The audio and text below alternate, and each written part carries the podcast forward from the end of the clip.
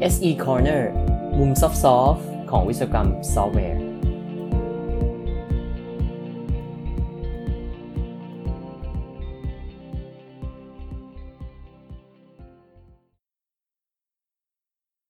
สวัสดีครับ การวัด productivity ในช่วงที่ developer ทำงานแบบ hybrid หรือว่า remote work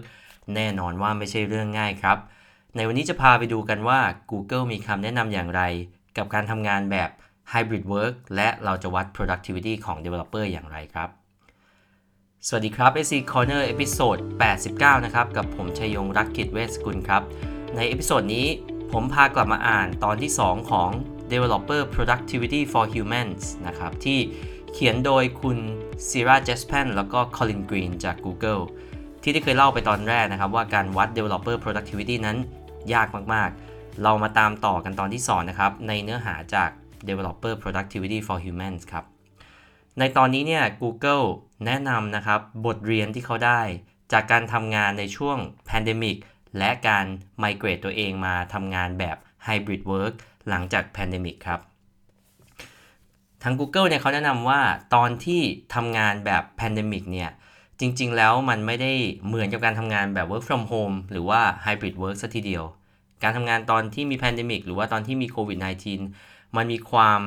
เครียดนะฮะ มีความกดดัน แล้วก็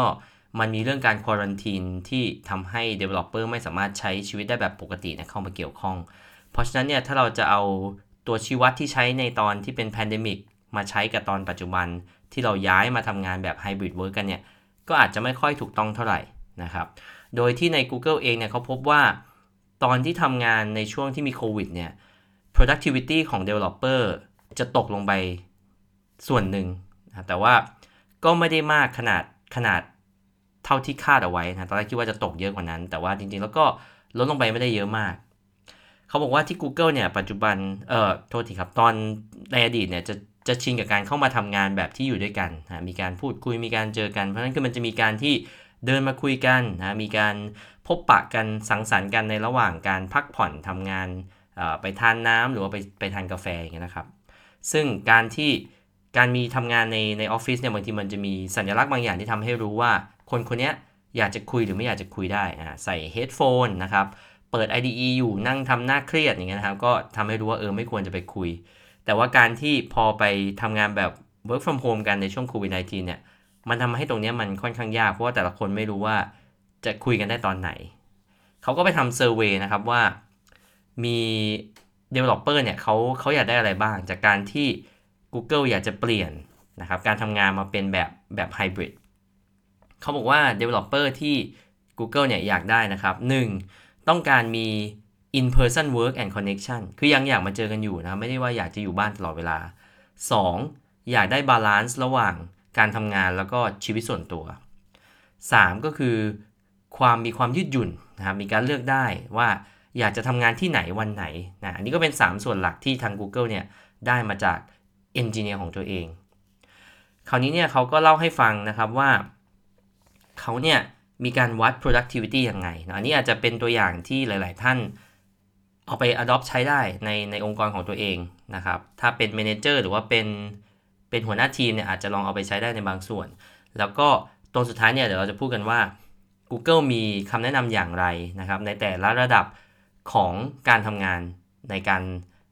ทำงานเกี่ยวกับซอฟต์แวร์นะครับ มาดูเรื่องแรกกันก่อนนะครับ ที่บอกว่า Google จะวัด productivity อย่างไรนะครับ Google จะมีวิธีในการวัด productivity หรือว่าเป็นเครื่องมือในการที่จะสื่อถึง productivity แล้วกันนะครับ อาจจะไม่ได้วัดได้ตรงๆ มีอยู่ 3 อย่าง อย่างแรกคือเขาทำ engineering satisfaction survey นะครับ ก็คือส่งออนไลน์ survey ไป เขาเรียกว่า INSAT นะฮะ engineering satisfaction survey INSAT เขาส่งไปในทุกๆ quarter นะครับทุกๆ 3 เดือนเนี่ยส่งออกไปหา Google Engineer ให้ทำซึ่งเรื่องราวก็จะถามเรื่องนู้นเรื่องนี้นะครับที่เกี่ยวข้องนะครับถามตั้งแต่ experience นะครับงานที่ทำเครื่องมือที่ใช้นะครับ productivity ของตัวเอง velocity ในการทำงานนะครับ satisfaction นะความพึงพอใจในการทำงานของตัวเองเป็นยังไงบ้าง ซึ่ง เขาทำอย่างนี้มามานานมากแล้วครับ เก็บมาตั้งแต่ปี 2018 นะครับมันโอ้มีข้อมูลเยอะมากเลย ซึ่งเขาก็สามารถเอามาใช้ในการวิเคราะห์ได้นะครับเขาพบว่าตัวอย่างนะฮะอย่างตอนที่เกิดโควิด -19 เนี่ยเขาพบว่ามันมีมันมีเรื่องนะครับที่เกิดขึ้นเนาะตัวอย่างเช่น การ onboard engineer คนใหม่เข้ามาแบบรีโมทเนี่ยยากขึ้นหรือง่ายขึ้นนะครับ toolที่ใช้ในการพัฒนาซอฟต์แวร์เนี่ยสามารถ ทำยังไงเพื่อจะให้ support remote work ได้ดีขึ้นนะแล้วก็ Developer เนี่ยชอบที่จะทำงานในสถานที่ไหนมากกว่าบ้านหรือที่ทำงานอันนี้ก็เป็นตัวอย่างของข้อมูลที่ได้มาจากการทำ survey แบบนี้ อันที่ 2 คือการทำ logs นะครับมีการเก็บ log แล้วก็มีการเอา log เนี่ยมาวิเคราะห์ ซึ่ง log เนี่ยเขาก็เก็บจากหลาย ๆ ส่วนเลยนะครับ เก็บจาก IDE นะฮะ developer tool command line tool code review tool code browsing tool นะครับเครื่องมือที่ใช้ในการดูโค้ดค้นหาโค้ด documentation tool นะครับทั้งหมดนี้ต้องเน้นว่าเขาเขียนไว้ตั้งแต่แรกนะครับว่าการเก็บข้อมูลเหล่านี้เนี่ยได้ป้องกัน privacy หรือว่าการเป็นข้อมูลส่วนตัวของของพนักงงานเรียบร้อยแล้วนะครับ ไม่ได้เก็บข้อมูลอะไรที่ระบุถึงตัวตนได้ เพราะฉะนั้นเนี่ยการเก็บข้อมูลหลอกแบบนี้เขาสามารถรู้ได้ว่าเอนจิเนียร์คนไหนทำงานนานแค่ไหนในแต่ละส่วนนะครับ แล้วก็ สามารถเอามาใช้ในการวิเคราะห์ร่วมกับข้อมูลส่วนแรกได้เหมือนกันในการได้เซอร์เวยมา อันที่3นะฮะเครื่องมือที่ 3 ที่เขาใช้คือการทำเขาเรียกว่า diary studies นะครับแล้วก็การทำ interview diary study นี่คืออะไร คือเขาเนี่ยให้เอนจิเนียร์มาเล่าให้ฟังว่าแต่ละวันเนี่ยทำอะไรบ้างนะครับเล่ามาเลยนะครับเริ่มมาทำนู่นทำนี่ทำนั่น แล้วก็ถามด้วยว่าเออมันมีอะไรที่ทำให้เขาเนี่ยรู้สึก ลำคาญใจถูกกวนด้วยอะไรบ่อยๆนะครับอะไรที่ทำให้ทำงานแล้วรู้สึกติดนะครับมีมีเวลาเบรกมากไหมเมื่อไหร่นะครับทำยังไงถึงจะเข้าไปอยู่ในสถานที่เป็นโฟล์ได้เขียนโค้ดได้ลื่นไหลปื๊ดๆนะฮะแล้วก็ตอนไหนที่เขียนแล้วติดอ่านี่ก็เป็นตัวอย่างที่ได้จากการทำ diary study นะครับอ่านะครับทั้งหมดนี้ก็จะเป็น 3 เครื่องมือที่ Google ใช้ในตอนที่เก็บข้อมูลนะครับพยายามจะเข้าใจว่า developer เนี่ยทำงานยังไง แล้วก็เอามาใช้ในการ กึ่งๆ ในการดู productivity ด้วยในตัว ต่อมาก็จะเป็นเรื่องว่าเราจะปรับปรุง productivity ในการทำงานรูปแบบที่เป็น hybrid work ยังไงนะครับซึ่ง Google เนี่ยเขาก็ได้เปลี่ยนวิธีการทำงานเป็น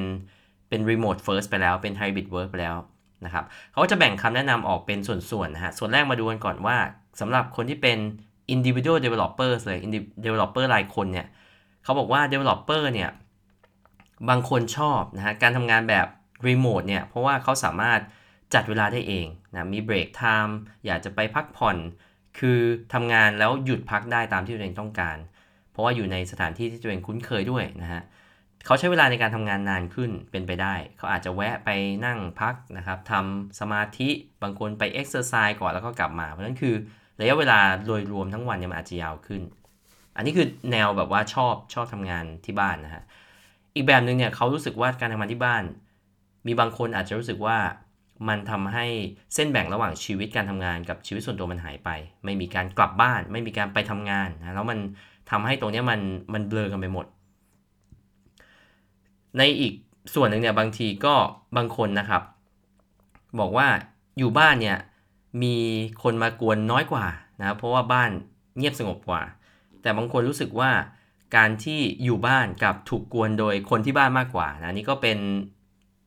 แล้วแต่นะครับแล้วแต่สถานการณ์ของแต่ละคนนะครับ ซึ่ง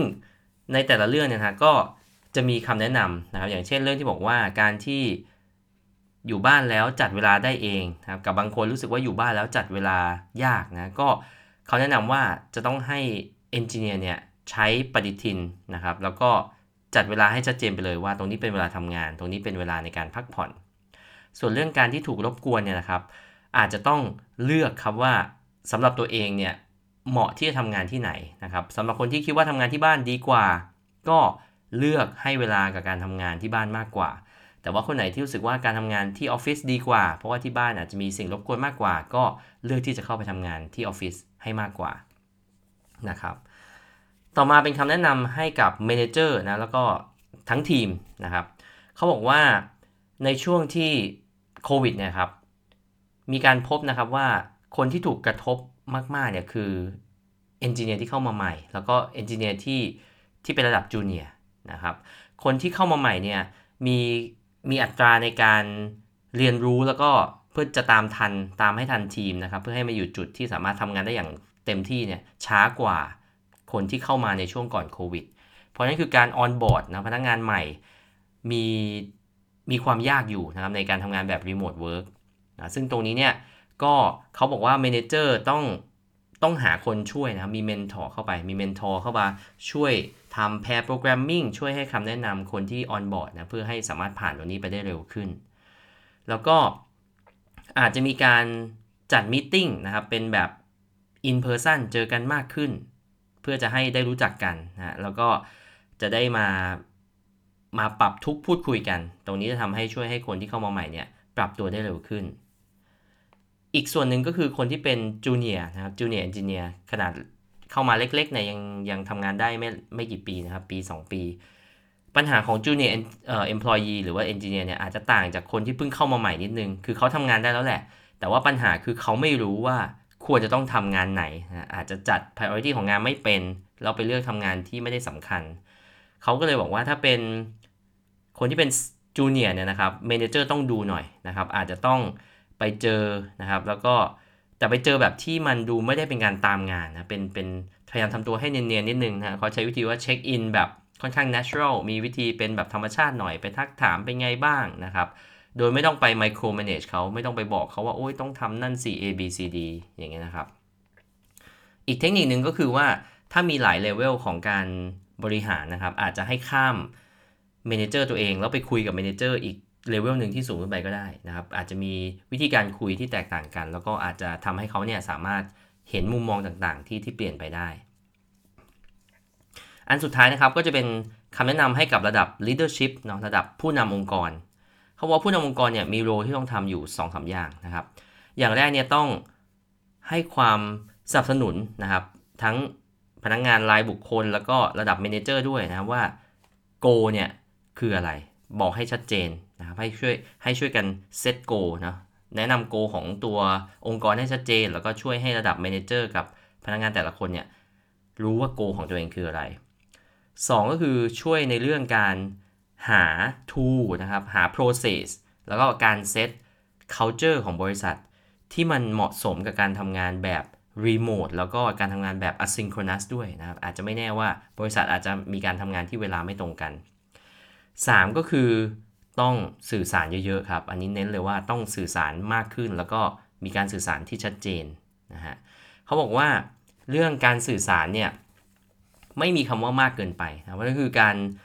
การพูดอธิบายเยอะๆเนี่ยเป็นเรื่องดีเสมอนะครับอาจจะมีการจัด one to one meeting มากขึ้น อาจจะมีการจัด town hall บ่อยขึ้นนะครับเขาบอกว่าช่วงช่วงที่เป็น pandemic ที่ที่ Google เนี่ยมีคนบอกว่ารู้สึกว่า requirement หรือว่าความต้องการว่าจะทำอะไรเนี่ยชัดเจนขึ้นจากระดับ manager นะฮะ ซึ่งพอไปดูลึกๆแล้วเนี่ยเขาก็พบว่าเพราะว่า manager ของ Google เนี่ยพยายามที่จะสื่อสารมากขึ้นนะมันทำให้ตรงนี้มันเลยดีขึ้นนะครับ อันนี้คือเป็นช่วง pandemic เนาะ แต่คิดว่าวิธีการแบบนี้สามารถใช้ได้แม้ว่าจะผ่านช่วง pandemic ไปแล้วก็ตาม สุดท้ายนะครับเรามาดูกันว่า Google มองว่า future of work คืออะไรที่ Google นะฮะ เขาบอกว่า future of work ของ Google เนี่ยคือ1นะฮะการทำงานร่วมกันไม่ได้สำคัญเท่ากับการอยู่ด้วยกันและการร่วมมือกันนะฮะ togetherness นี่อาจจะไม่ได้แปลว่าต้องมาอยู่ด้วยกันนะแต่หมายถึงว่า มีความเป็นทีม มีความเข้าใจกันนะแล้วก็มีความสามัคคีในการทำงานร่วมกัน ไม่ได้แปลว่าจะต้องมานั่งอยู่แบบ physically ด้วยกันที่เดียวกันแล้วนะครับ ข้อที่ 2 ก็คือการจัด workload นะการจัด priority ของงานเนี่ย มันจะยากกับคนที่เข้ามาใหม่ แล้วก็คนที่เป็นระดับ junior อย่างที่บอกนะครับ remote work เนี่ยยิ่งทำให้คนเหล่านี้ทำงานได้ยากขึ้นเพราะนั้นคือเราต้องใส่ใจกับคนเหล่านี้มากขึ้น แล้วก็สุดท้ายนะฮะ communication หรือว่าการสื่อสารสำคัญมาก ๆ เพราะนั้นคือให้ความสำคัญกับการสื่อสารมากยิ่งขึ้นในการทำงานแบบไฮบริดหรือ remote work นะครับอย่างที่บอกว่าไม่มีการ over communicate นะเพราะนั้นคือทำให้เยอะที่สุดเท่าที่จะเป็นไปได้ครับ อันนี้เป็นคำแนะนำนะครับจาก Google นะครับในเรื่อง productivity แบบ hybrid work หวังว่าจะได้นำไปใช้ประโยชน์กันครับ ขอบคุณที่ติดตาม SC Corner นะครับ แล้วพบกันใหม่ episode หน้าครับ สวัสดีครับ